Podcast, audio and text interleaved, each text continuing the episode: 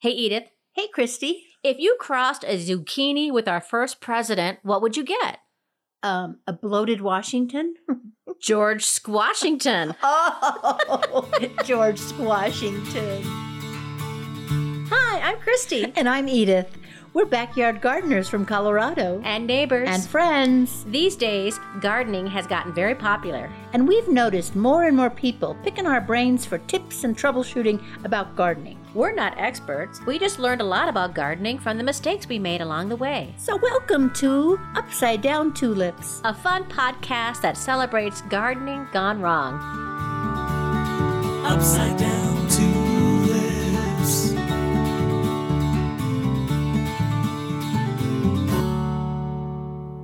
Hey, Christy.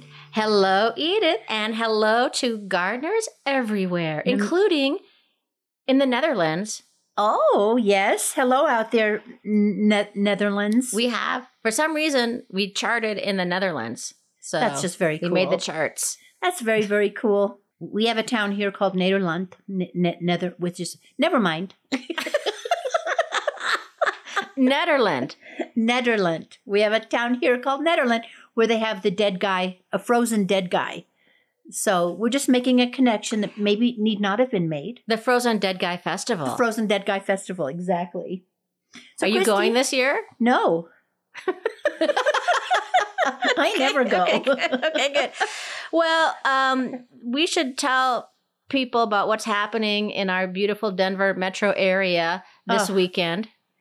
Folks, let's start off by saying that yesterday it was 88 degrees. I have a laundry line where I hang my laundry. I did four loads of laundry in two hours. They, by the time one washing was done, the one on the line was dry Oh my goodness! because of the hot, dry wind. We it was yesterday. windy. So, what's the weather like today, Christy? Well, right now it is raining, which we do not mind. Mm-mm. But probably by the time we're done recording this podcast, it is going to turn into snow. snow. Maybe in- five to May. six inches in the city, maybe two feet in the mountains, which I love it when it's in the mountains, and I don't mind it when it's down here, except that I put out so much of my garden. Everything is out. But now I've just covered everything. Yeah, I covered a lot of things too. Um, and but it's not the end of the world. well, here's the thing, Christy. Remember, I told you about tr- successfully transplanting. Th- well, I transplanted three raspberry bushes, and only one made it. Uh huh. And you kind of made a little joke about, oh, I'm going to have one raspberry. And I'm like, okay, I'm going to buy some more. So I ordered some Oh no. from uh, Johnny's Johnny's Seeds. Yeah, that's a great company. Yeah. And uh, they arrived today. They, In Ah. fact, they say we're not going to send them until your zone is ready for them. So At least they're not in the ground though. They're not in the ground. Um, I could. They're good for. They said if I keep the. It's a bare root situation.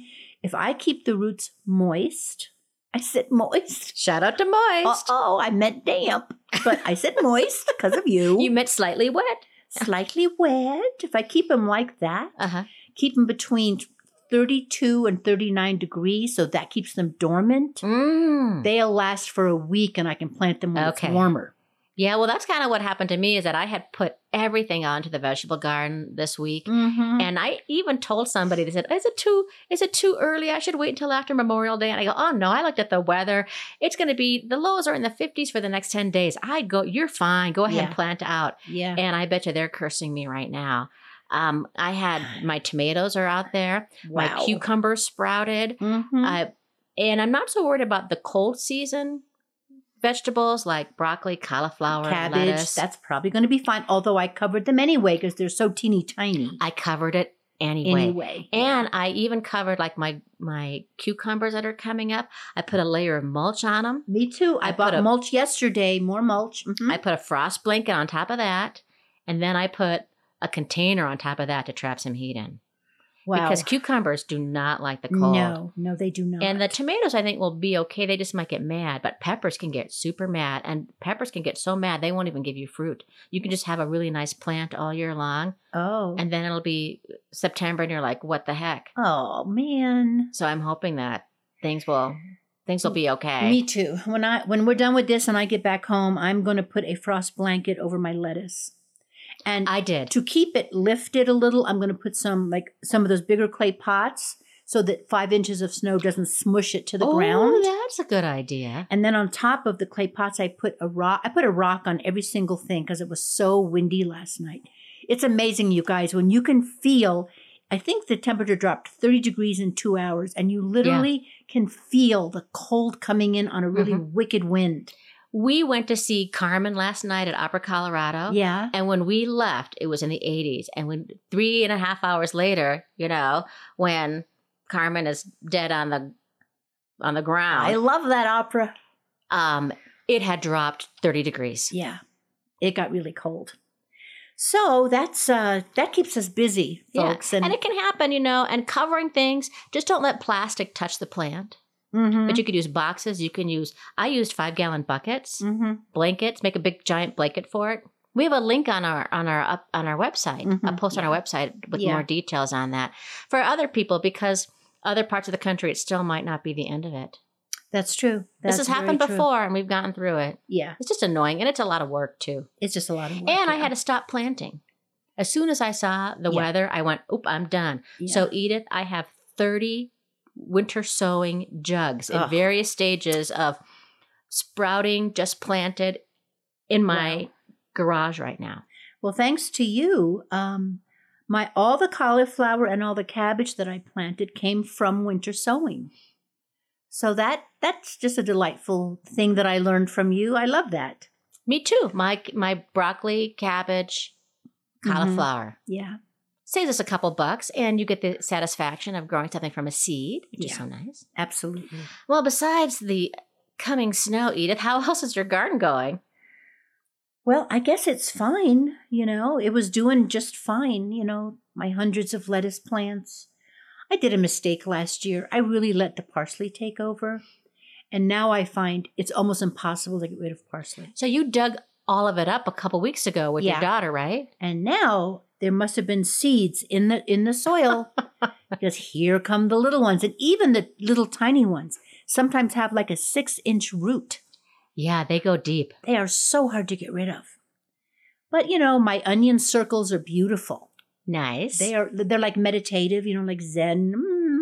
And um finally my Viroflay spinach is up.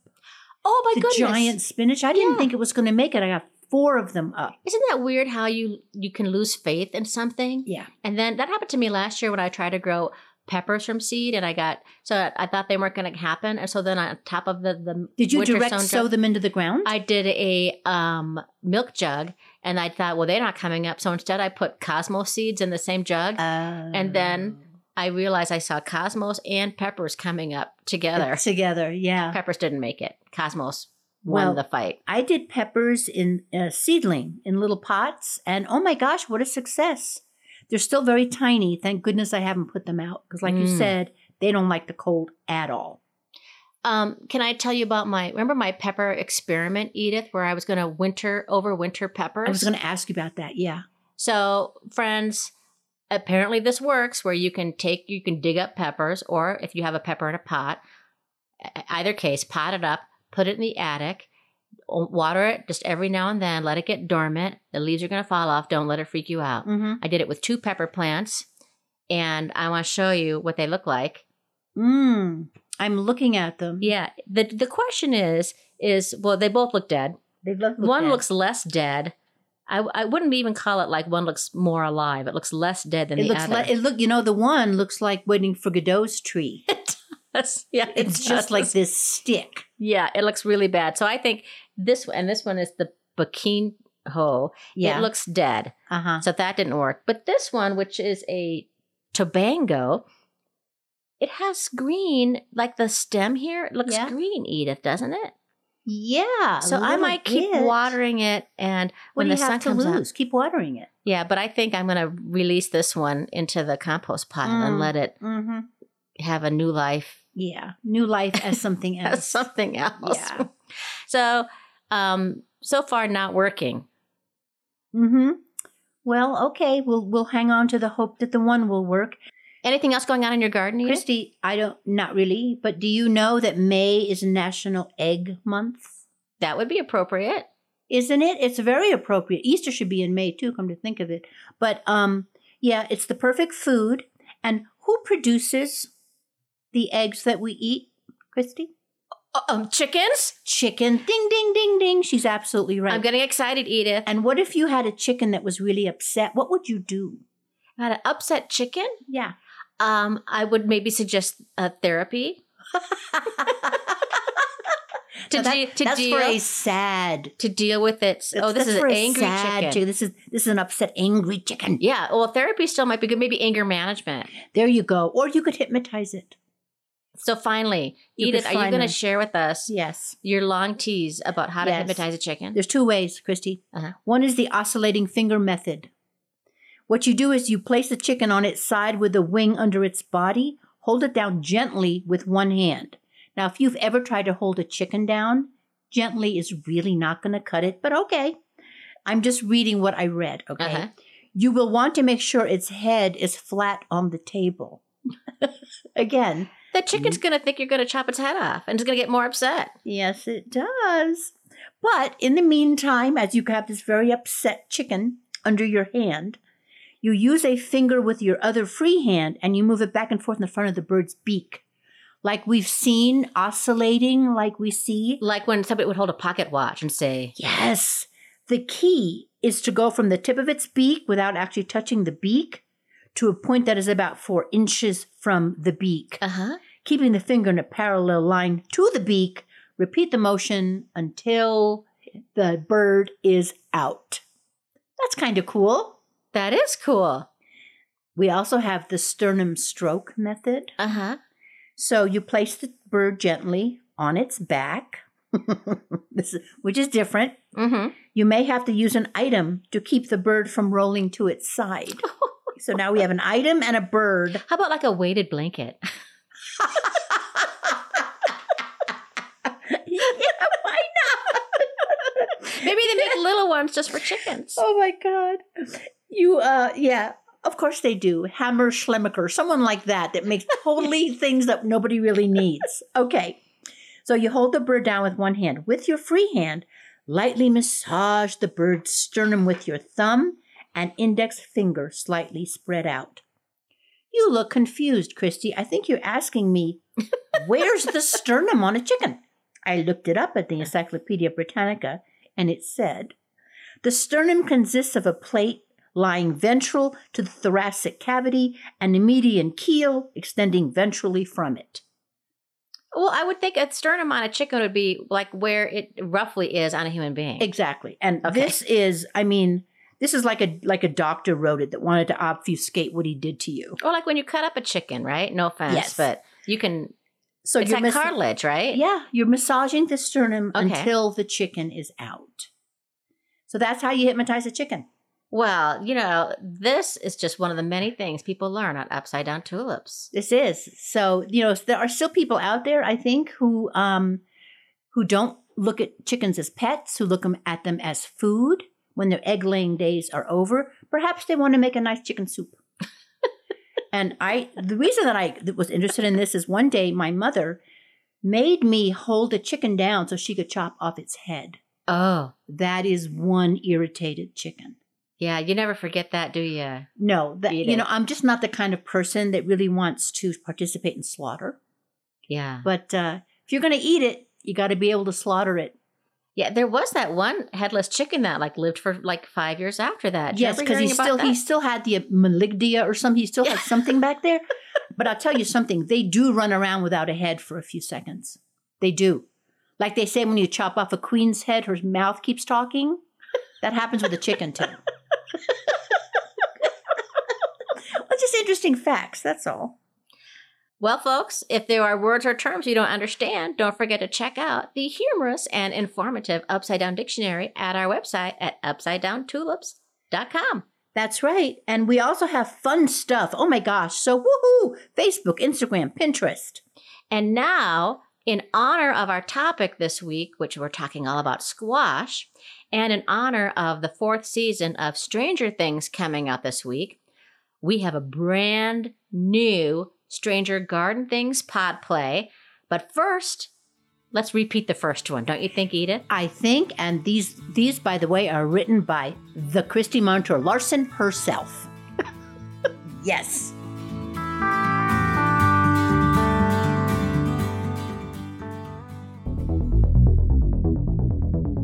Previously on Stranger Garden Things. Just wait right here by this compost pile, Rhubarb. I'll be right back. Please don't leave me alone, Christy. It feels strange here. Ah! Rhubarb? Rhubarb? Barb! And now, Stranger Garden Things. Barb, where are you? Thanks for helping me search for rhubarb, Edith. Where are we? Your garden is all upside down. Even though this garden contains the same locations and infrastructure of your garden, it is much darker, colder, and obscured by an omnipresent fog, while ash like spores drift through the air. It appears we have slipped down a portal into an alternate dimension. Ooh, check out how everything is overgrown with ropey root like tendrils and biological membranes covering practically every surface. It all feels strange, Christy. I'm scared. Let's get out of here. But we have to find my rhubarb. I don't like that strange looking compost pile. Oh no! What is that strange thing sitting on top of it? Barb? No. Oh, it's just a spaghetti squash. The seeds must have germinated because the compost pile wasn't hot enough because you haven't turned it in a year. Wait, look over there. That thing is even stranger. With all this fog and ash like spores, I can't tell. What is that stranger thing? It appears to be a very, very large zucchini. This is what happens when you don't harvest zucchini in time. Zucchini is best harvested when the fruit is about six inches long. If left unharvested, zucchini squash will easily oh reach. Oh my gourd! It sees us! Run! Wait! What about me? Sorry, rhubarb. Normally we don't mind things upside down, but this is all just too strange. Ah!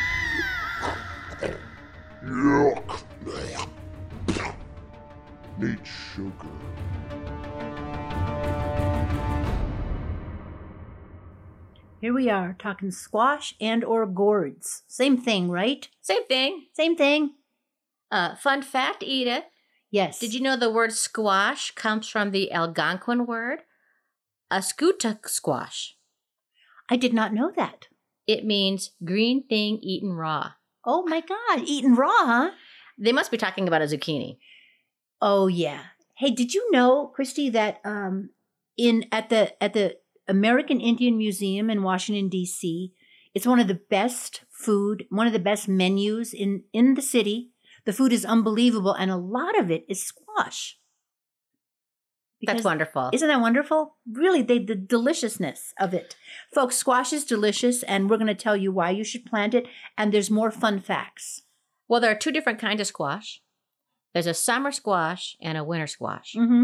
Right. Summer squash, like zucchini or patty pan squash. Mm-hmm. Or Pat- yellow squash. Uh huh. Summer squash, also called summer squash, Uh huh. have thin skins and can be eaten whole, skin, seeds, and all. Mm-hmm. Winter squash, like pumpkins or butternut squash, acorn, spaghetti squash, have robust skins that aren't usually edible. Christy, do you know that of all the winter squashes, that they're they're actually in like three categories? Hmm. I looked this up. This is so interesting. They're all cucurbita something. So, and it based on the hardness of the skin. The harder the skin, the longer they'll last through the winter. Mm. Uh, there's a cucurbita maxima, there, which translates loosely from the Latin into very hard. There's cucurbita moschata, which translates into semi hard. And there's cucurbita pepo, which is soft. All winter squash. All winter squash. And so, uh, depending on the, like I said, the harder the skin, the longer it will last. Yesterday, Christy, I cut up the last of my kuri squash Uh huh. because it was starting to get soggy, you know, and it but it And was this still is squash you harvested last year. that I harvested last Wow. October. This is May because it's a cucurbita maxima, very hard skin. Nice. Mm-hmm. Well, even though most winter squashes are harvested in the fall, they're called winter squashes because they store well during long, cold winters. And that's when most people cook and eat them too, I think. I you think so too. I think so too. Uh, squash and melons are related. They are related to honeydew and watermelon. They're kind of from the same family, which Mhm. makes sense because they're on a vine. They grow; these plants grow on a vine and have a blossom that needs to be pollinated by bees. And um, butternut squashes and most orange squashes are loaded with vitamin A. A single cup provides more vitamin A than most people eat in a day. Wow. In fact, 400 times your the daily value to be exact. Wow. Make your pee really bright. and and 90% of the vegetables are imported into the US from Mexico. Oh, that's interesting. That's very interesting. So why why go to the grocery store when they are really one of the easiest plants to grow? They can grow up, they can grow on a fence, so they don't take up a lot of room. They don't. They're also winter squash. Also, are better eaten after they're cured. A lot of them, a lot of the seed packets will say, you know, cut them but leave them to cure for a while in the garden. Or if you have squirrels or pests like that, you can bring them in the house and just Yeah. let them sit for a while. Um, and um, that means after curing means after you harvest them, they should be allowed to sit outdoors to dry and toughen the skins by Mhm. exposing them in the sun for five to seven days, or just place them in a cool, dry, ventilated area. exactly. Sometimes what I do is I put them in a bushel basket and I put it on the porch in the sun because of the squirrels. When I see the squirrels start eating them, Yeah. Oh my yeah, gosh, they love especially it. the cantaloupe. Oh my gosh, they love that. Well, when should you start planting squash? Well, mine's out there shivering right now. Oh no. um, well, zucchini, summer squash, winter squash, and pumpkins all grow best when the air temperature is around 65 degrees. So, depending upon your zone and where you live, that's usually for most places in the United States, that's around late spring, just about anywhere. Uh, most summer squash will require around 50 to 65 days to mature, and uh, winter squash will take longer, Mm-hmm. 60 to 100 days to mature. mm-hmm. But if you live in zones 3 to 10, which is a lot of places Yes, it is around the world, um, you can start growing them around late spring, which is essentially late May, early to mid June, right? And and they're easy to start in little pots. They're also easy to direct sow. so they will come up. They so absolutely will come up. They're so easy. as long as you have full sun, warm weather, Yeah. and good air circulation yeah. to mature them. When you're planting squash Yeah. seeds, Yeah. about a half an inch to an inch deep. Okay. Okay. n- don't put them on the ground. They do need they do they need darkness to germinate. Don't they often say you should plant two or three in a little hill like Yeah, make a little tiny hill? you know I've done the hill before, Edith. uh-huh. And is it okay if the hill eventually just goes away from watering? Oh yeah. Oh, goes away from watering? yeah, like you know, if I'm watering watering it, the hill will kind of fade away throughout the oh, year. Oh, that's fine. Oh, that's fine Okay. because they already have sprouted, right? okay. I'm not sure what the whole hill thing is about, to don't tell you the truth, but I always do it because everybody says it. to do it. Yeah, you make a little hill, Make you a little plant two or three, and it's important to thin them. You don't want them to be crowded together because air circulation is very important. And remember what we've said previously, rather than pull pull it out and interfere with everybody else's roots. So say you got three of them there, take a scissors and just cut it at the soil That's such a good reminder, Edith. Okay. That's good for thinning in general. It's good for thinning in general, folks. And and now I'm all proud of myself for remembering to remind you. So proud. Um, there are some great things that plant well with squash. Tell us. Companion plants. A corn is a great. Yeah. I did that last year with kuri and corn. Yeah, it was great. It's part of the three sisters. Uh-huh. corn, squash, and beans. Beans. that all work well. There's something about what the plants will release that the other plants want Yes. in the growing process. in the soil. Yeah. it also kind of makes sense that the corn would shield the squash and the beans, or the Mhm. squash could grow up the corn. Maybe that's what it is. Mm. Um, also, really good with onions, apparently. Yep. Lucky me, I have onions out there. Good. Well, that, that was a total accident. Um, and good with celery. Christy, it's starting to snow. it is. Yeah. Look at that. Look at those huge flakes. Okay, sorry, folks. It's It just, we're is sitting in this basement. I look over there, and now it's snowing on May 20th. Is it May 20th? It is. Yeah. Okay, Okay, here comes the five to six inches. here it comes. But we're going to be positive and look toward the future of our squash plants. Yes, we are. We are indeed. Yeah. Um, you should avoid growing squash with potatoes, I'm told. Okay, good. I just avoid growing potatoes now in general after the one, you know, Mhm. fitting on a teaspoon. That's Yeah. not a potato. That's not Oh, even a did I mention celery? It grows well with celery? No. Oh, okay. It grows well with celery. Okay. And I wanted to ask you, Edith, Hmm? because I gave you a winter sown jug Mm, of celery. celery. How is your celery doing? Nothing. Nothing. What? You said it has brought. I thought it had, but I think it was just moss or something. I don't have any celery. Okay, well. I have a little bit. I got a little Oh. grouping of a little bit of celery. And so I thought, well, I'm going to plant that with my butternut squash Oh, this good. year. All So right. Um, you should also be careful when you're planting squash not to plant two different varieties close to each other. Yeah, like right by close to each other. Like sometimes, you know, people don't have huge plots of land. True. But what do you mean by close to each other? Like within a couple of feet? Yeah. Don't do that. So, like, don't put butternut squash next to um, zucchini, mm-hmm. or don't put summer squash next to spaghetti squash. Not right close next to. The reason Yeah. being is that the bees will cross pollinate these plants, and you will get a strange um, mutant Oh. squash. or or if it's I used to let anything that volunteered showed up, I used to let it grow. Uh huh. But I stopped doing that because some of the inedible squash that would grow from seeds that were in the soil that had been cross pollinated or Uh-huh. something. Oh, So in disgusting, spongy, like eating sponge. yeah. I, you you know know. what? I the squirrels won't even eat these weird gourds. That's the bellwether right there. Yeah, If the a squirrel squirrel. doesn't eat it, right. I'm not going near it. Not letting it grow. Well, like a lot of plants, um, when it comes to watering and feeding squash, they require regular and even watering. mm-hmm. Um, and you want to keep the soil just moist. So you want to be careful of overwatering and underwatering, but try to keep it just moist. And please avoid overhead watering. Right. Go right down to where the roots are. Go right on the bottom there. O- will always water the the toes and never the nose. Try not to get any water on the leaves because if you do, you will have a tendency to get some squash diseases, Yeah, like that white, uh, what is it P- called? powdery mildew. Powdery mildew. Yeah, or there could be a bacterial wilt, um, a blight.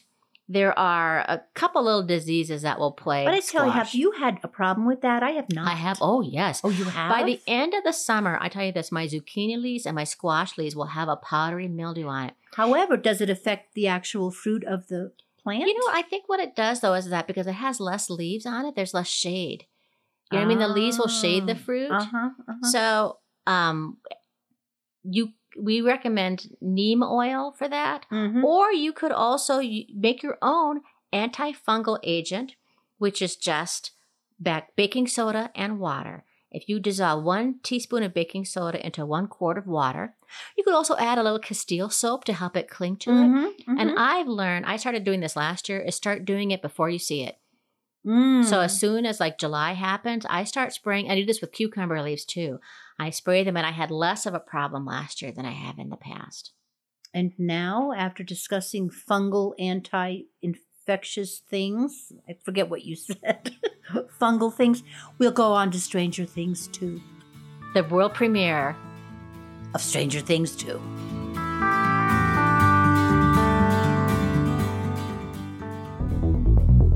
Previously on Stranger Garden Things. Looks like everything is back to normal in our small town of Wheat Ridge, Colorado. I even planted a bunch of butternut squash today. I don't know, Edith. Ever since my rhubarb got eaten by the demigod in the upside down garden, I feel strange. Strange? How do you mean, Christy? Well, I can now garden with my mind. Watch. Oh my gourd! Your compost pile is being turned as if by magic. How are you doing that? I don't know, but every time I garden with my mind, my nose bleeds a little bit. See? Ew, gross. Hey, if it means my compost pile gets turned, I can live with it. Christy, do you think it has anything to do with the giant, high security, top secret lab with hundreds of employees on the edge of town? Good thinking, Edith. Let's hop on our bikes and find out. And now, Stranger Garden Things. I'm so tired of riding our bikes everywhere. Thanks for helping me find out why I now have psychokinetic gardening skills, Edith. What is this strange place? Hmm. It may be your typical giant, high security, top secret lab with hundreds of employees on the edge of town, but this one has what looks like a giant and strange Georgia O'Keeffe painting at the end of the hall. It appears we have encountered another portal into the Upside Down, an alternate dimension of the multiverse. I'm scared, Christy. Let's get out of here. But I need to find out why I can garden with my mind. Look! It's a demigod coming through the scary symbolic iris. And another one. And another. And they look angry. Run! Oh my gourd! Squash need room and circulation, Edith. If planted too close, they get really, really mad. Stand back! I need to start looking like a young Drew Barrymore on the movie poster for Firestarter. What are you doing? You're scaring me. Ew! Your nose is bleeding real bad. You blew up the demigords and closed the spooky vagina. You saved us, Christy. Let's head home on our bikes and see what I can do with Japanese beetles. Awesome!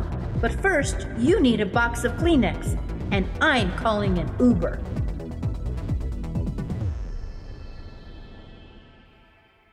It is still snowing outside. Big, huge, fat flakes. Mm-hmm. It's gonna make me want a butternut squash soup. Oh, yeah, that would be good today. Wouldn't that be delicious? That's what I like to use with my butternut squash. And we're both growing butternut this year I am. because butternut, folks, is one of the easiest squash you can grow. There's no need to peel it because the skin is a little bit soft. You can have it, scoop out the seeds, chop it into chunks, roast it, salad it, soup it, whatever. And you know, my sister in law was saying that she is afraid of cutting butternut squash Why? because it's such a scary. You like spaghetti squash, you know, cutting it, Yeah. chopping it up. It's just a big, huge gourd. And so I told her, just cook it whole and cut it later. You can do that. Or you know what else you can do is cook it long enough to to soften the skin. uh huh. And then and then you could take it out and of course it'd be hot. So that's not a good idea. what kind of butternut squash are you growing this year? I don't know. Okay. well, can I tell you about mine that I'm growing? Please. This I got from my friend Tira, who lives in Southern California. And this is from a seed company called Row 7. And this is variety 898. It's not a sexy name. 898 of butternut squash. And it's an experimental squash. What does that mean?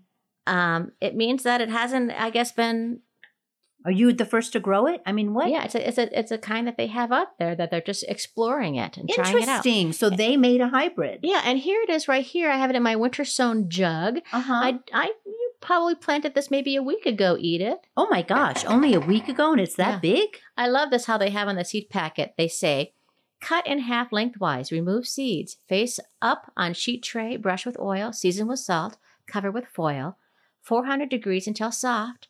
Save the maple syrup for pancakes. Hmm. It must be a sweet one. Because they're saying that this has been Mhm. bred to be very sweet, very concentrated flavor, sweetness, and beta carotene into a storable single serving squash. very nice. I haven't grown butternut squash in a while. I'm excited for it. I'm excited for it too. I cannot wait. That's uh that's really cool. Mine is just simple old fashioned butternut squash. Okay, great. I do have red kuri squash, which I've been growing for a couple years now, and I really highly recommend it. It's from Japan. It's also called orange Hokkaido or uchiki kuri. Mm. Mm. And um, it's pretty. It's it's a teardrop shape. It's this beautiful orange. Hangs. It hangs on the the fence like lanterns. Oh, nice. You know what I? It's just it's beautiful. It's delicious. Um, it's not gigantic. Here's the thing: I had some small ones and some large Uh-huh. ones. So it, the weight ranges three to seven pounds. oh, wow. That's pretty nice. And if I'm right, Edith, you offered your kuri squash Yep. seeds to the members of our garden party. And one of them, Pamela, I sent her some, and for the first time in her life, she direct sowed something. uh huh. Oh, and then she emailed me two days later and went, "They're not up yet." and I'm like, "Okay, patience, Pilgrim. That's right. It should be up in like seven to ten days." And sure enough, it was. well, if you want to try some, if if people want to join the garden party, do you think you have more? Oh yes, Squash yes, I do. Yes, oh, I do. good. So that's the benefit of if you join at a certain level, you get seeds from our gardens, friends. Just go to our website or check on the links in the show notes. And a red kuri is it's a sweet and a little bit nutty. It's, Uh-huh. it's delicious. You can make soup out of it or just roast it with with hot spices or Mhm. sweet spices. It's delicious, well, for me, it's just not summer without zucchini. of course. And e- even if it's the end of the summer and I have so much, I'm putting it in people's mailboxes or in their unlocked cars. Mm-hmm. And last year was so sad for me because I thought I was growing zucchini from seed and it just ended up being summer squash, which was good and I enjoyed it. But I wanted zucchini too. And Folks, she went me. to therapy over this. Yeah, I had to. really I did. bought zucchini in the grocery store. That's Edith. unheard of. Can you believe that? No, I can't. And when I first started growing zucchini, I didn't know how little it was supposed to be when you harvest it. yeah, yeah. Then you go to the grocery store and it's it's like you know six inches. Uh huh. I remember one time, Edith, that you came over and I said, "Hey, do you want some zucchini?" She goes, "Well, I just want it really little." And okay, which ones do you want? And you pointed to one that I swear to God, Edith, was two inches long. Well, That was the size of zucchini you wanted. Yeah. And I went, okay. Um, but the kind I usually grow is from our favorite seed company in the Mhm. world, Botanical Interests, which we had a nice interview with Judy Seaborn Mhm. a couple weeks ago. And this one is called Black Beauty I've grown them. That's a really good zucchini. And what I like about this variety is that you know how zucchini can get really long and take over parts of your garden. Mhm. This is very bushy. It kind of stays, It all in, in one, one area in this for the scheme in the scheme of zucchini. And so here I have planted some in a milk jug, Mhm. winter sowing method. Very I nice. planted it about a week ago, and it's already getting its second set of leaves. As a reminder, if you still have squash or actually anything in seed pots or in winter sowing jugs, wait until they have four leaves, their second set of leaves, before putting it into the ground, I always like how Edith you say this first set of leaves are like baby teeth. like baby teeth. You don't want to stick a baby in the ground. yeah, and I and your zucchini is in the ground.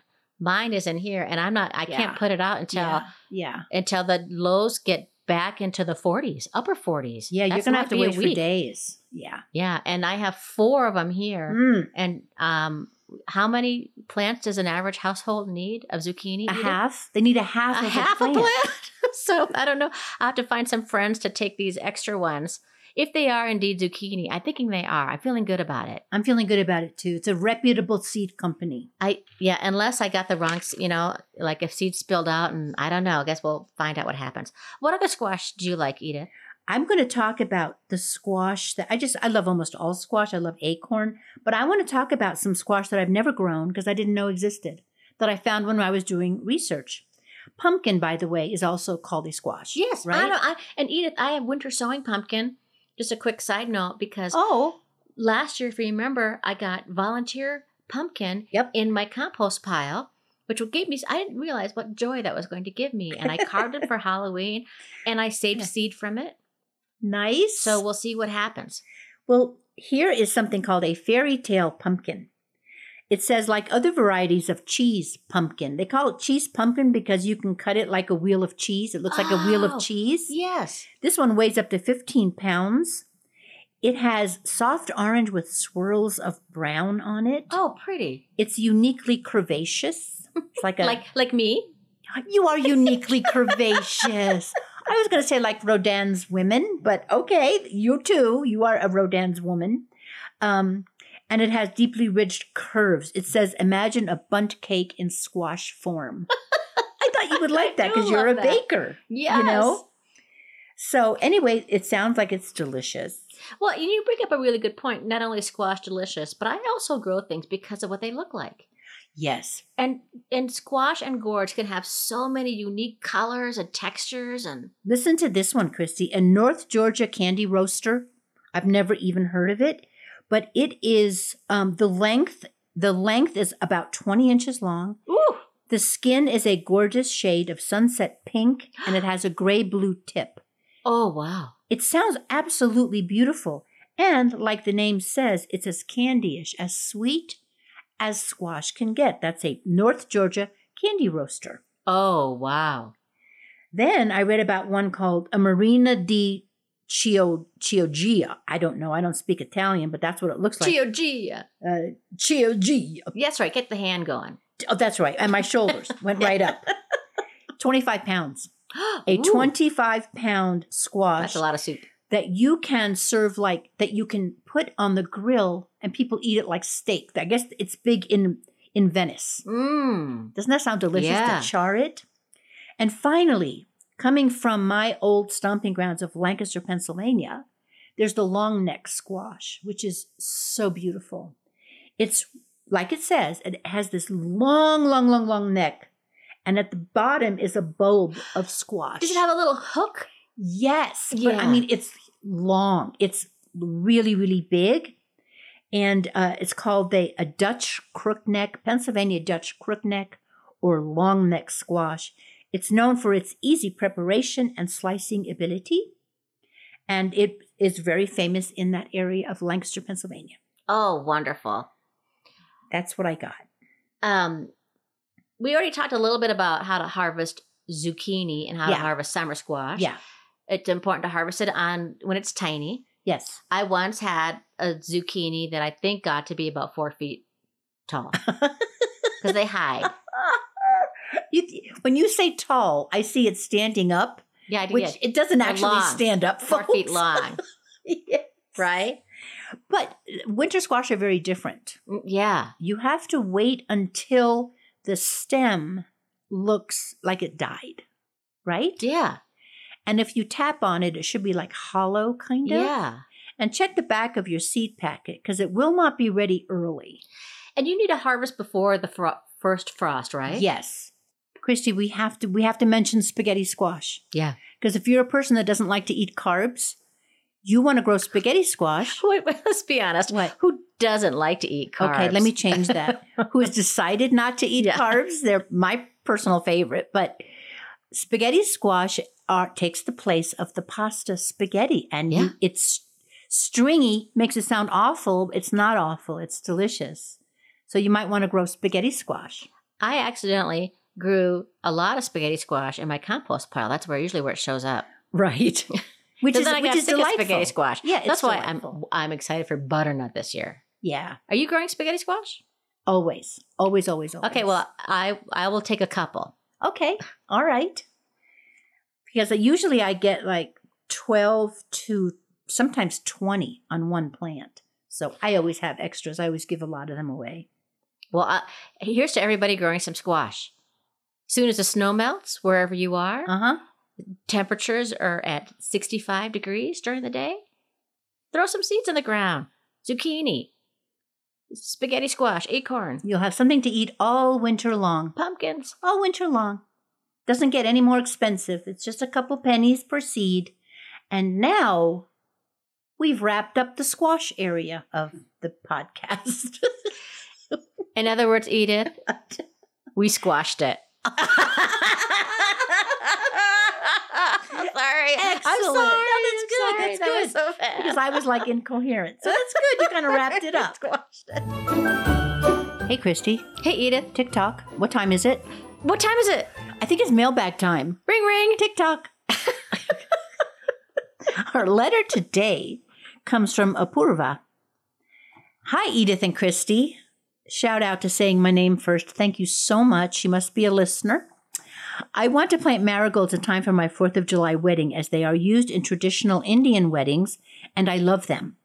I winter sowed some. Hey. And I'm wondering one, how early can I plant them directly outside? I hope they will be blooming by the wedding. Two, do you think they will be big enough? And three, are there any other beautiful red, orange, or yellow marigold like flowers that will grow in time? I already winter zinnias too. Thank you in advance. Apurva. I love that. I love marigolds. I do too. We both have marigolds. My mom always had them. Well, they're easy and beautiful and cheerful. Yes. Mine are up. They sow, sow themselves, of course, now because I've always had them, but they're up like uh, about an inch high, some of them, and some of them are just come, they'll keep coming up. Me too. And I've winter sowed some also. Um, and I love the idea of using marigolds at a wedding. Oh, me too. Yeah. Uh, it just sounds really beautiful. And, you know, marigolds are pretty frost sensitive. Um, I usually wait until early May to plant them in the ground. Mm-hmm. So right now we're into the end of May. Um, I've winter sowed a bunch. Um, and I hope I hope she if she has some in the ground, I hope she doesn't need to cover them because she's from Denver, right? Yeah, but I don't think so. I think they're really hard. She'll be okay. And and and if you if you can, if you still have if you have some seeds, I'd throw them as soon as the snow and cold stops. I'd throw them out into the ground as well. Yeah. Um, the quickest growing marigold that I know is the French marigold. Mm-hmm. That's the smaller one that'll be kind of multicolored. Um, I, of course, love growing the African marigolds, and I gave those seeds away to members of our garden party. Mm-hmm. They're These taller. about They're three taller. feet Mhm. tall, and they had their the blooms are like pom poms, they're like the size of baseballs, and those are really Beautiful. big, big stunners.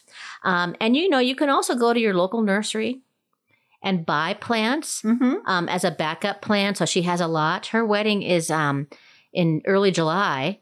So I don't know if, if my marigolds are blooming by early July. Are I yours? don't. I don't know. I, I can't. I don't think mine are. So I would Mhm. suggest going to a go to your local nursery and um, have some marigolds as a backup. But a couple tips on marigolds is just to make sure you water, like a lot of things, water Mhm. regularly but not too frequently.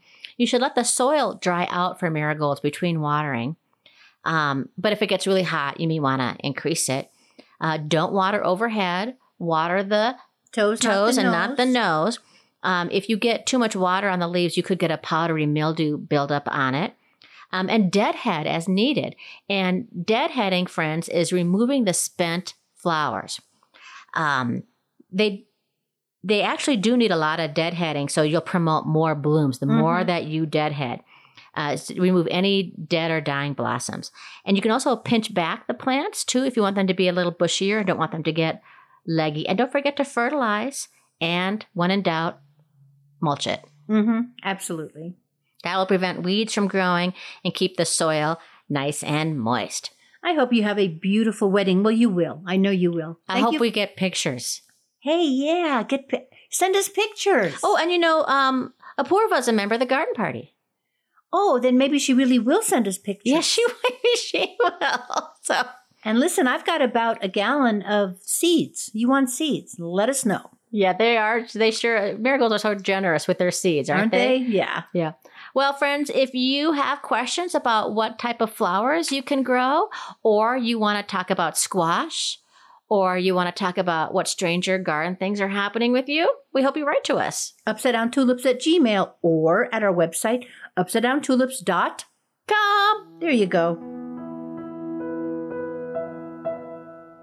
Christy is looking both profound and pensive, and she's wearing sandals. That must mean that she has the inspiration of the week. In honor of our charting in the Netherlands, I have a quote from Midas Dekkers, who is a Dutch biologist and writer. Hmm. He says, It's a sign of wisdom that seeds don't squander their energy all at once. Instead, calmly waiting until the time is right. Seeds aren't stupid. Oh, oh, I love that. Little inspiration as the snow starts to pile up outside. Very nice. Seeds will wait and they're not stupid. And you know what? Since my marigold plants are up, the minute something comes up by itself, I know it's time if I want to plant it as well. oh, that's a great tip. You know? Thank you for that, Christy. That's That's a very nice inspiration. And thank you, everybody out there. Here's a general thanks for listening. We are Edith Weiss Christy Montour Larson. And if you got some laughs and some value out of this week's episode, could you please do us a favor? You could hit that subscribe, like, or follow button wherever you listen to your podcast. It really makes a difference for us, and we appreciate it. mm-hmm. Thank you so much to Denise Gentilini for composing and performing the Upside Down Tulips theme song. You think that one is good? You should you should hear her other stuff. Go to denisegentilini.com or you can find that link at upsidedowntulips.com and listen to her wonderful creative music. Many thanks to the kindness of our talented friend, Karen Slack as Barb. Thank you to our excellent yet enigmatic engineer. And a special thanks to our local nursery and friend of the show, Southwest Gardens. Thanks, Carrie. Join us in two weeks for another episode that will delight and amaze you. And don't forget, if you make a mistake, Your garden will forgive you. Upside down to